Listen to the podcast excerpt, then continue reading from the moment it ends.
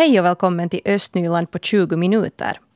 I dagens podcast så bjuder vi bland annat på en debatt om bildningscentret i Östra Borgo. Borde det placeras i Ilby eller i Sannäs? För tillfället så debatteras det flitigt i tidningarnas insändarspalter var i Östra Borgå man skulle borde placera ett bildningscenter.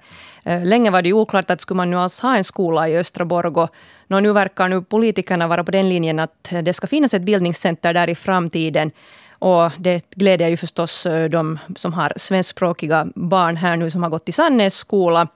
Eh, frågan har varit viktig för många där och åsikterna skiljer sig lite. En del tycker då att Ilby skulle vara den bästa platsen för ett bildningscenter medan andra tycker Sannäs och så finns det kanske folk som tycker det nu något tredje eller fjärde alternativ. Men eh, vi har föräldrar här i studion idag som flaggar för Ilby och Sannäs. Peter Boye som har skolbarn i Sannäs för tillfället, han tycker att Ilby skulle vara det bästa alternativet. Och så har vi Marianne Falk Wilstafelt här som tycker att Sannäs skulle vara det bästa alternativet för ett bildningscenter. Hon har också barn där i Sannäs skola för tillfället. God morgon och välkomna. God morgon. Peter, om du skulle få börja motivera, varför skulle Ilby vara det bästa alternativet nu? Jag tycker liksom att äh, tre saker är kanske viktiga för, för, för, för, för, för barnen. Att, att de har en trygg miljö, de går i skola. Och, och sen att, att, att skolan finns ute på landsbygden, nära naturen. Och den tredje saken som jag tycker att är viktig är att man kunde gå till skolan. Ja. Och, och, och det där, nu I Ilby har vi en ett ganska fungerande, en fungerande skola där, som ligger mitt i det här täta Ilby. Och uh, största delen av barnen går till skolan idag. Att varför bygga ett bildningscenter ute på landsbygden om största delen av barnen ska skjutsas till skolan? Vad säger Marianne? Du har en annan åsikt. Ja, jag har nästan samma motiveringar. Jag har också tre punkter att varför skolan skulle ligga i Sannäs också i fortsättningen. Så man ska titta var blivande skolelever bor. Och då borde de flesta i framtiden mera åt det där Sannäshållet. Sannäs, Jackarby, Renum. Äh, eh, där har blivit beviljad äh, mest byggnadslov under senaste tio år och också om man äh, tittar på sålda tomter så under de senaste fem år så det, de flesta har blivit såld där. Och sen redan idag så Sannäs skola är betydligt större än Ilby skola och också den här skillnaden är starkare i framtiden. Att, att inom fem år så elevantalet i Ilby sjunker med 25 procent och i Sannäs det är stabilt. Och sen vi har redan idag en väldigt bra fungerande skola i Sannäs.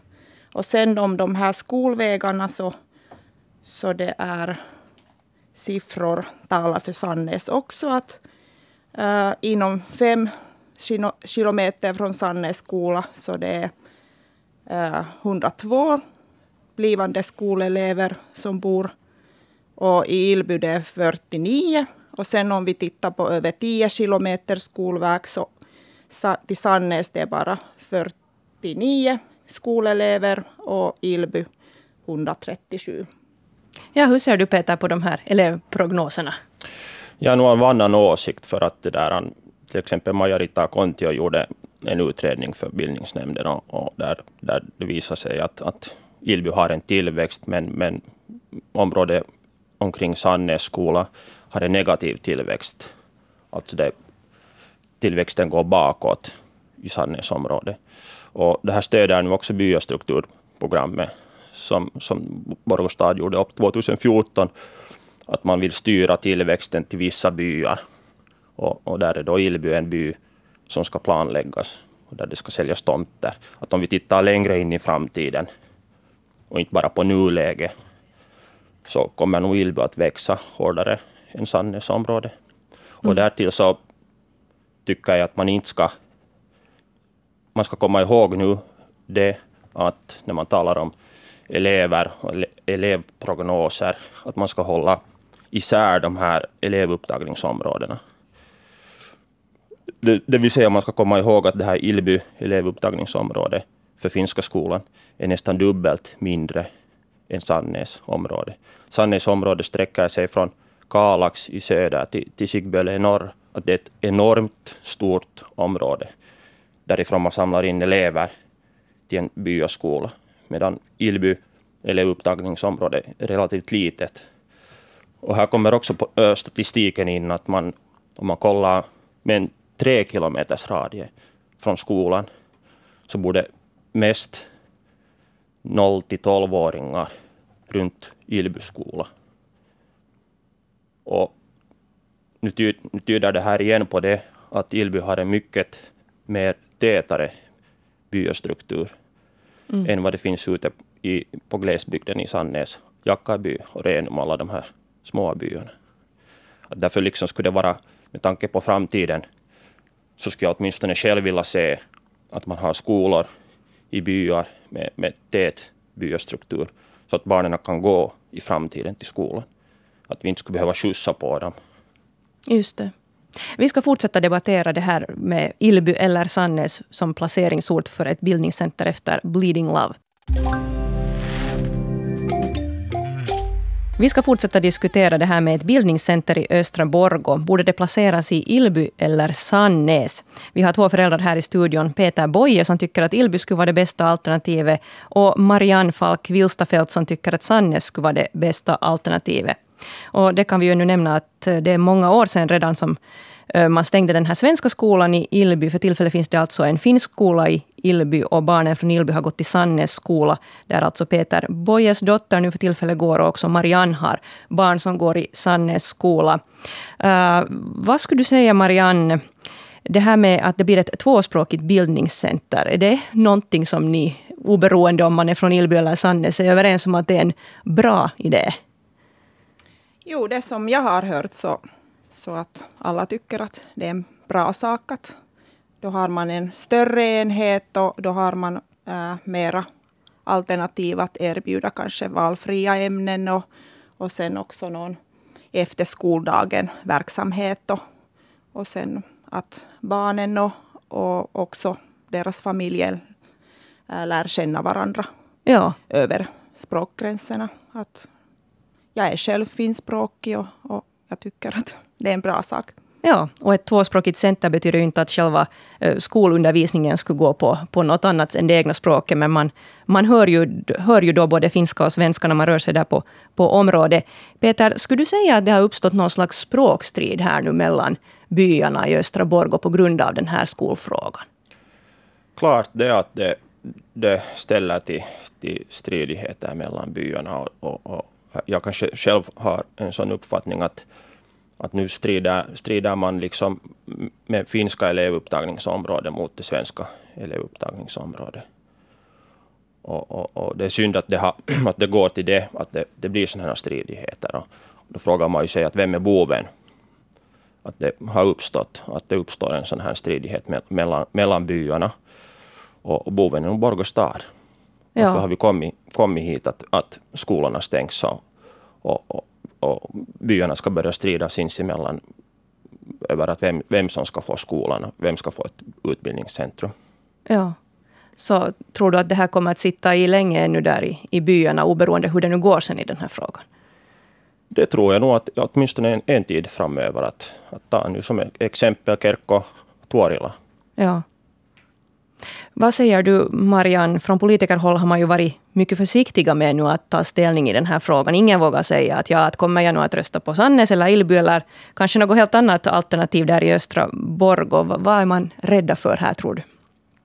No, det måste man fråga politiker. Jag har varit lite överraskad att, att varför politikerna inte säger ärligt sin åsikt. Och det förväntar jag mig som stadsbo att, att man måste kunna säga vad man tänker och tycker och vilka är de äh, faktorer som, som man själv liksom, varför man fattar en viss beslut. Mm. Vilka fakta man tycker att är tyngst här i den här frågan.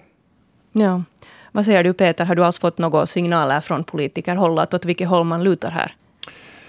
Eh, no, delvis, delvis har jag nog fått och, och, och själv tror jag nog att, att alla kanske har redan en åsikt. Men, men en, del av, en del av politikerna inte bara helt enkelt vågar komma ut med den ännu inte. Mm. De är rädda att, att, att kanske ge sin åsikt ut i offentligheten. Just på grund av det att, att det här är en, en ganska svår fråga. Ja. Man kanske inte vill ta ställning fast man vet, vet redan åt vilket håll man själv lutar. Mm. Men det är inte bra för diskussionen om man håller liksom inne sin åsikt. Att, att man måste kunna diskutera fast ja. man skulle ha olika åsikter. Som vi gör här nu med Peter. Precis. Mm. Ja, vi har Marianne Falk Wilstafelt här i studion och också Peter Boye som debatterar det här med bildningscentret i Östra Borgå, om det borde vara i Ilby eller Sannäs. Det är ju då i augusti nu då som man ska börja ta ställning i den här frågan här inom politiken i Borgå. Eh, vad tror du Peter? Borde man hitta en helt annan kompromiss nu än Ilby mot Sannäs? Finns det något tredje alternativ eller hur ser du på frågan? Ett tredje alternativ kunde, kunde vara det att vi fortsätter som som tidigare. Att, att vi har en skola i Ilby och, och, vi har en skola i Sannäs. Och helt enkelt hitta på en lösning till, till, till de här problemen med, med, med byggnaderna. Ja. Att det är ju också oroväckande att inte Borgå stad klarar av att hålla sina byggnader i skick. Att det ska hela tiden komma ut signaler att det, det finns mögeldrabbade hus och hus som är i dåligt skick och hus som inte har reparerats och hus som förfaller och ska rivas. Att, att, att, men faktiskt det, det, kunde vara en möjlighet att, att fortsätta så som, så som tidigare. Mm. Eller, eller då göra en, en ännu större remont, att, att titta över de här elevupptagningsområdena på nytt och, och försöka hitta på några andra lösningar. Vad säger Marianne? Jag tycker att man borde hitta en lösning som gagnar hela det här östra Borgo. Och då ligger Sannäs i knutpunkten av hela området, alltså ganska i mitten. Mm. Vi får se hur det går i den här frågan. Tack ska ni ha för att ni kom hit idag. Peter Boye och Marianne Falk Wilstafelt.